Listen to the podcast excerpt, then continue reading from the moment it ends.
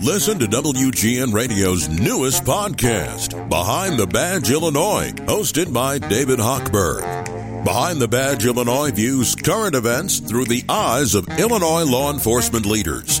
Tune in. Visit WGNRadio.com slash Behind the Badge.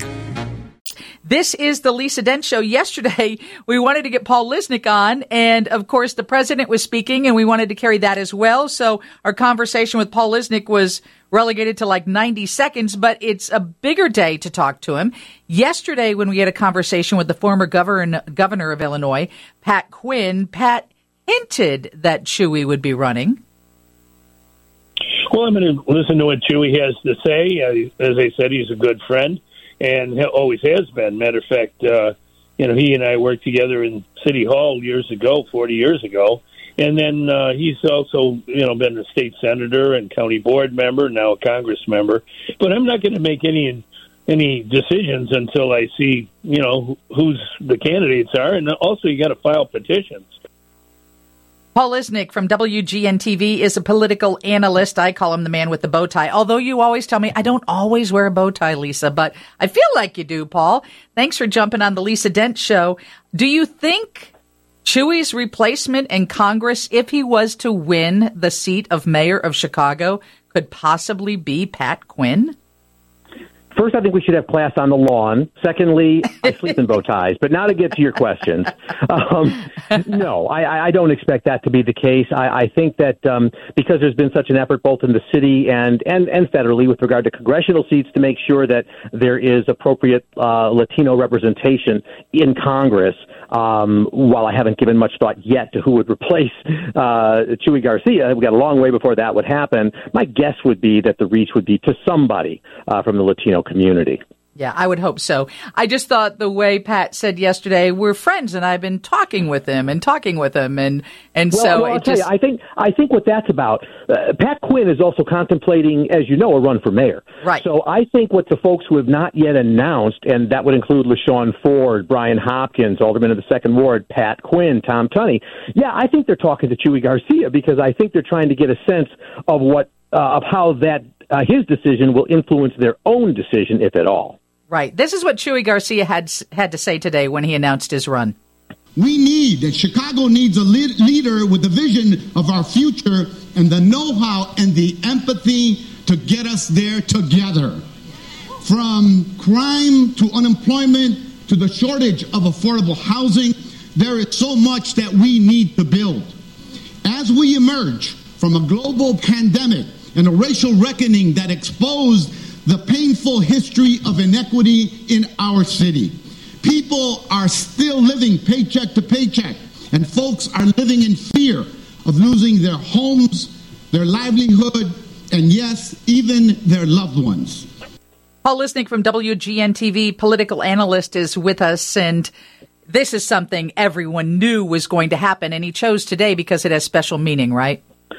Well, I'd say a couple of things about that. Yes, it has special meaning. This was the day back in 1987, I think it was, when, although no, that, that, that be when he passed, it was 82, that Harold Washington made his announcement. So it was on this November day that Washington did that. That, I think, is Garcia's way of sending the message about his connection and relationship with Harold Washington. Although, to be honest with you, Lisa, at this point, you probably have to be of a certain age group um, to remember just how popular uh, Harold Washington was. I recently interviewed Helen Shiller, former alderwoman, and uh, she has a lot of wonderful things to say about Harold Washington. He was amazingly popular. I think Garcia is pulling into that. The one thing on, I don't think that Garcia pays the price for, but it is sort of an interesting note that you know he he could have made this announcement a week ago or two weeks ago, but in kind of you know maybe covering his own grass over there, uh, he decides to make the announcement 48 hours after he wins his reelection.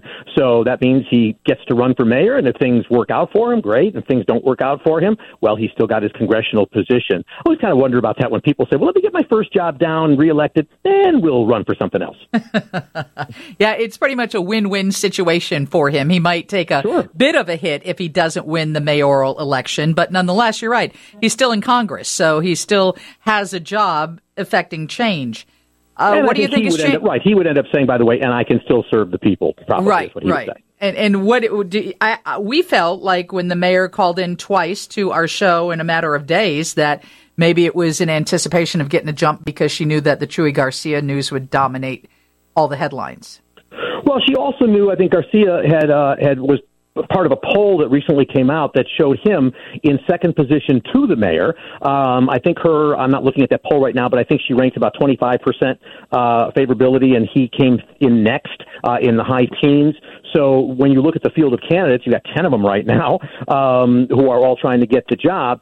Garcia, of course, plays well. And people should remember that he was in the. Um, he was in the runoff election with Rahm Emanuel in, in Rahm's second term, forcing that into a into a runoff. Now it, it, he didn't win, um, but obviously Garcia is a popular figure in the city, and my guess is Mayor Lightfoot is very well aware that among the many players who are involved, um, he's a, a credible threat.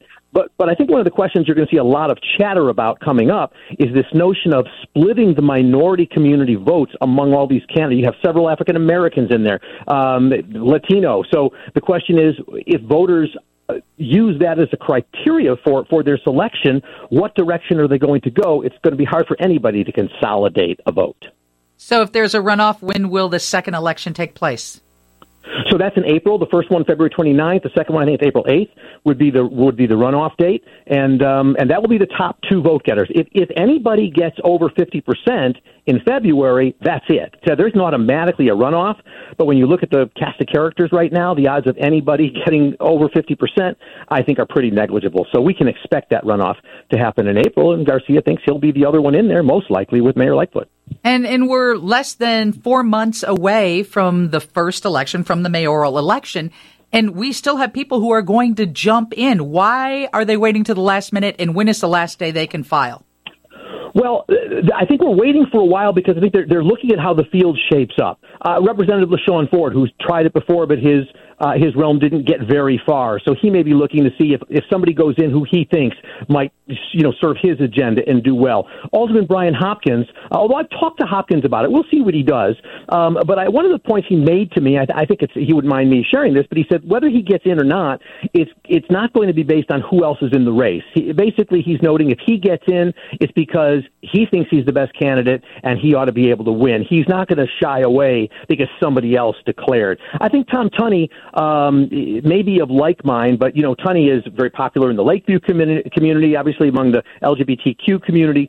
So I, I think he's also considering. I think he and Garcia are friends, and for Pat Quinn, who as you said you've talked to, um, that's a statewide figure. Look, one of the issues that a lot of these uh, folks have to deal with is the name recognition factor. You've got Brandon Johnson, who's a Cook County commissioner. He's got the support of the of the school of the teachers union already and whatever. But you have to wonder whether the teachers union, now that Garcia's in, may have stepped back and say, hmm, well, okay, we've made our commitment, but maybe we might have gone a different way if we knew. Paul, thank you so much for jumping on the Lisa Dent Show. We always appreciate your analysis. I love being with you. Thanks, Lisa. You see him on WGN TV. We'll get a check on weather and traffic with Mary Van de Velde. And then can you imagine opening the door like a woman in Aurora and having people saying, I'm here for the walkthrough because I put down all my deposit and I rented your house? It's on Zillow. She didn't put it up for rent. Scammers did. We'll talk to an FBI agent about that next. What's up, Mayor?